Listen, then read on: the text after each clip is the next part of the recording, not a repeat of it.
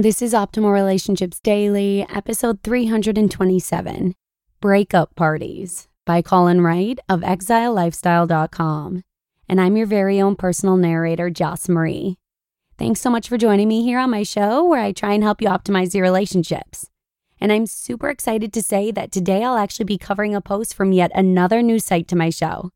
And though I've actually featured Colin Wright previously as a guest author on a different site, now I'll be bringing you content directly from his personal blog too. So that's super cool. But with that, let's hear what he has to say about breakup parties and start optimizing your life. Breakup Parties by Colin Wright of ExileLifestyle.com. A little over three years ago, my girlfriend and I decided our relationship was not going the way we had hoped. After some discussion and a few drinks, we decided upon a solution we would have a breakup party. We planned it for four months in the future when our lease was up, and in the interim, we both figured out what our new lives post party would look like. Lives in which neither of us would need to sacrifice or put things off for the good of the relationship. We figured the breakup party concept should work in theory, but we were uncertain as to whether it would work in practice, whether something so non traditional could be successful in real life. Turns out it could, and it did. We had a bunch of friends over, drank, danced, and played Twister. At midnight, we changed our Facebook statuses to single. Both of our lives changed after that, and in both cases, it was for the better. I understand the sentiment behind those concerns, but I also disagree. To say one must give up so much for a relationship that may or may not be optimal is a gross overstep, and even more so to make it an absolute. What about horrible relationships? Should one stay in it to win it? Most people would say no. And what I'm asking is a slight twist on the same question. What if the relationship isn't horrible, but isn't everything you want? What if rather than holding on to something headed downhill just because, you ended it to pursue something more ideal? To me, the arguments for doing so are many and strong. Ending a relationship before things get excruciatingly bad makes it more likely you and your partner will continue your friendship long term.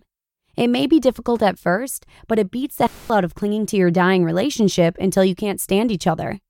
Having a party also sets a great precedent for the renewed friendship you're beginning with the person you love.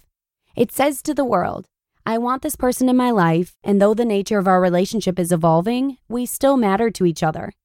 It also tells your friends loud and clear they needn't choose sides. Breakup parties seem to go most smoothly if both people have something to look forward to and plan for after the breakup a new goal, a new direction in which to walk. Living the dream once meant something very different than it does today. For a very long time, it entailed a loving partner, two and a half kids, a white picket fence, a minivan, a dog, and a trampoline out back. The economy, society, and our expectation for ourselves have changed a lot. For many people, this traditional dream simply doesn't hold the same appeal it once did. Look around and you'll find all kinds of people breaking molds and trying new things, folks doing business in ways that's never been done before, building things that have never before been dreamed of, communicating in ways that would have science fiction writers living only a few decades ago at a loss for words. Relationships are changing too. There's still a place for the traditional date, marry, have kids model, but there are also other options available that we're just now starting to talk about in mainstream conversation. Sometimes the order in which we do things is rearranged. Sometimes there are steps added or taken away. Sometimes there are more people involved, and sometimes there's no desire for a relationship at all. To me, a breakup party represents something fundamental about how relationships are evolving. The idea that we needn't adhere to tradition for tradition's sake. That by breaking away, we aren't declaring war on everything else out there, but rather giving ourselves the opportunity to sample all available options before settling on one if we do, in fact, decide to do so someday. It's an expression of the idea that a person is defined not by the label slapped on them by society, but by how they treat others, especially those they care or have cared about greatly. Since I first wrote about breakup parties over three years ago, I've received hundreds of emails from people who have had their own, and all, including a few dozen divorce parties, have worked out wonderfully. That said, I can't emphasize enough that this is just one option of many.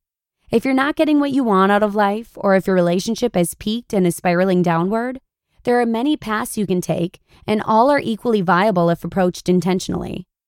I personally like the idea of a breakup party in particular, though, because it's a fond farewell that has many of the same attributes of a healthy relationship.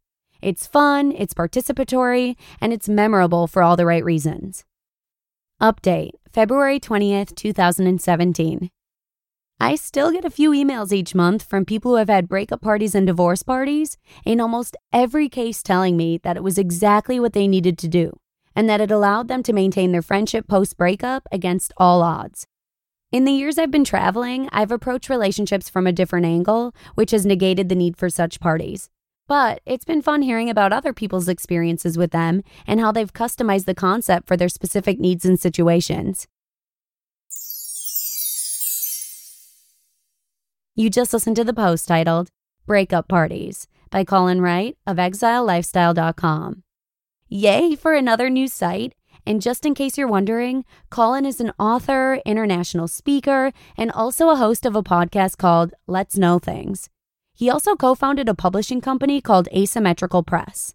He's traveled the world full time since 2009, moving to a new country every four months or so, each home determined by the votes of his readers.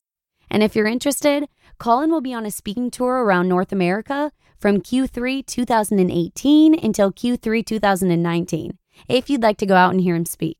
And you can also hear more of his content featured over on Optimal Living Daily. Simply search for Optimal Living Daily from wherever you're listening to this show, and you should be able to find it. But with that, I'm going to say ciao for now. Thanks for swinging by, and I'll see you again tomorrow with a post from Marc Chernoff, where your optimal life awaits. Hello, Life Optimizer. This is Justin Malik, creator and producer of this podcast, but also Optimal Living Daily, the show where I read to you from even more blogs covering finance, productivity, minimalism, personal development, and more from incredible bloggers like Derek Sivers, Zen Habits, Marc and Angel, The Minimalists, and all the ones you hear on this show too. So if you enjoyed today's episode and like taking amazing blogs on the go, come on over to Optimal Living Daily and subscribe to that one too and together we'll start optimizing your life.